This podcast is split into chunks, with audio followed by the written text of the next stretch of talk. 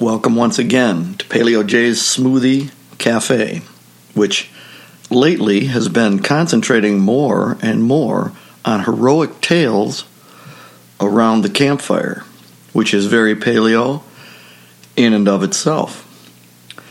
Today, I'm going to be reading to you from Lair of the Wolf, which is part two of A Barbarian in Chicago by Simon Stanton.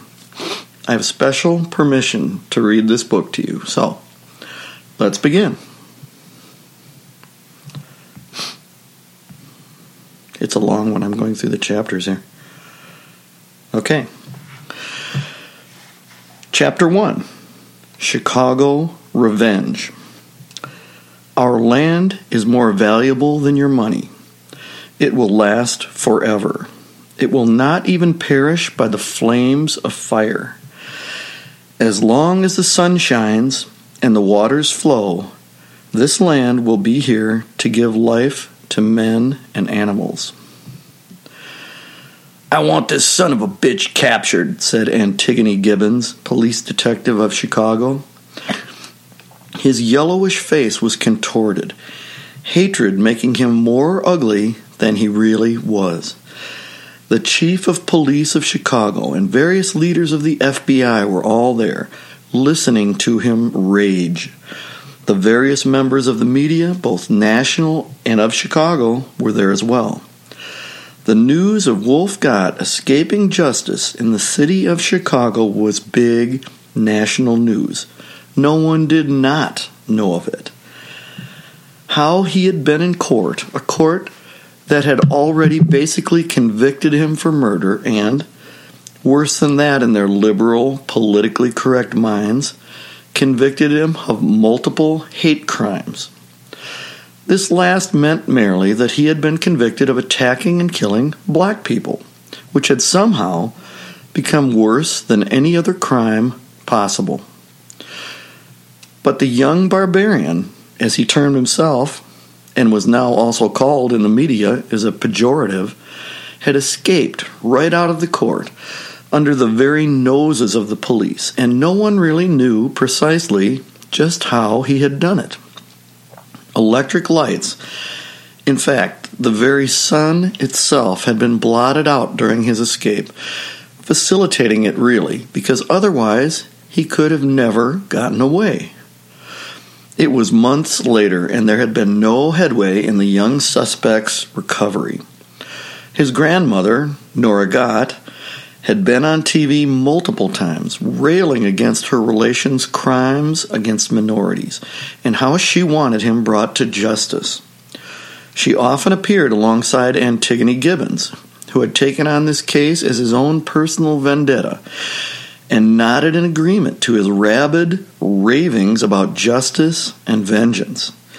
The popular media all agreed with them, but there was a divergence of opinion that seemed to be growing, supporting the young barbarian as doing vigilante, law and order work that the police and city bureaucrats had long abandoned. Wes Parker was often interviewed on more conservative, alternative types of media. Wes had befriended the young wolf when the youth had first been ordered to Chicago to finish his schooling with his grandmother, whom he had never even met, since he was not yet 18 and of his majority, and so the law had ordered him, after the death of his mother, to move to the big city under her care. He left his beloved northern wilderness only because of his belief in obeying the law. After a time in the all black, decadent, and savage Hyde Park High School, however, he realized that the law of the land had been perverted. Wes, a private police force member of the mercenaries protecting the University of Chicago, reiterated his opinion on Wolf escaping over and over and how he was justified completely. He had been fired from the U of C after he started stating his opinions, which were embarrassing for the university. There were those that were convinced, but the mainstream liberal view was overwhelmingly of the youth as a horrible fugitive from justice who must be recaptured, brought to trial, and executed. I know he is somewhere up there, said the yellowish Detective Gibbons, pointing to a map of the far north United States on his PowerPoint presentation. That is where this bitter clinger is from, and I want to get the cracker. Spittle flew from his lips, so impassioned was the detective. There were representatives from the federal government, the Chicago Police Department, and even the FBI all present. All nodding agreement, they moved together to plan their strategy. They had no explanation for the total blackout that had facilitated the youth's escape, but they were confident that with extreme military superiority, they could easily extract the young barbarian Wolf Gott from his northern wilderness and reservation stronghold. The last thing that Antigone Gibbons, Chicago detective, said that day the best thing is, he has no idea that we are coming. His reservation may be independent, technically, from the U.S. government, but we are going to extract this son of a bitch, and he has no idea. Laughing like a fiend from hell, Gibbons shook with passion. The passion not of arresting a wrongdoer, no. The passion of hurting someone who has crossed you and made you look like a fool. Chapter 2 Wolf's Lair. Akula, medicine man of the Ojibwe on his far north reservation, stepped back from the small pool of water. Within that pristine spring of clear water had been reflected the exact discussion about Wolf Gott, spoken by Gibbons and his fellow conspirators in Chicago.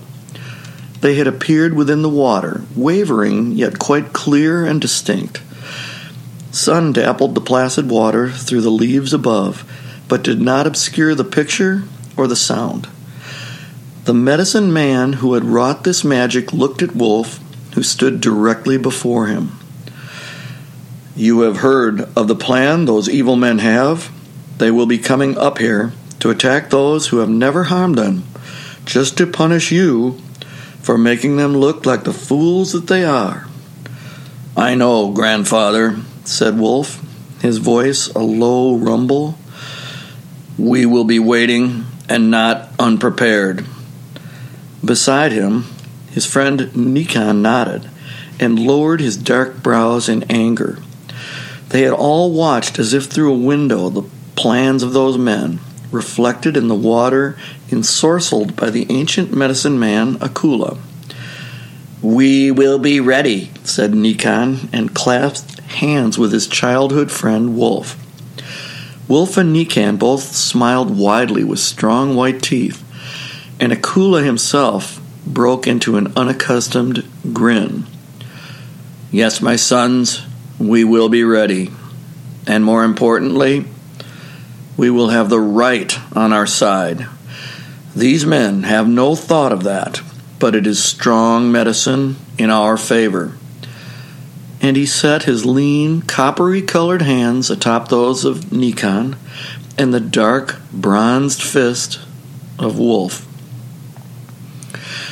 There was not that much preparation really necessary for the Ojibwe and the barbarian youth who had been raised amongst them. They pretty much just went about their daily routine, which included training, and constant vigilance about the ever present danger of war. In the mornings, at first light, they trained in their northern fastness of trees and plains. Wolf and Nikan had been bored, born and bred to this training, working on gradual muscular mobility first thing, and then gradually working into strength training, stretching, and finally weapons work. They reveled in this rigorous training and could not imagine a true life without it. When Wolf had escaped from Chicago, with help from the Ojibwe medicine man Akula's magic, he had taken a poor black waif along with him named Jafiro. He could not leave him behind, as he was unfit to survive in his violent, savage environment of Hyde Park in Chicago, plagued with violence and corruption as it was. He had included him in his training regimen from the first, realizing that only by submitting to the rigid discipline that he himself adhered to could the frail youth advance and thrive in the harsh environment not only of the northern wilderness in which he now dwelled, but also in the savage world of the decadent big cities that America and much of the world had devolved into. The poor, frail youth, wearing his thick rimmed glasses, had been training along with Nikan and Wolf for some months now, learning how to use weapons for hunting and defense, after training in the mornings for strength, agility, and flexibility. Along with them, he flexed his muscles throughout their range of motion, providing his own resistance within the muscles themselves. He learned to do push ups, just a few at first, and then progressively more and more in sets.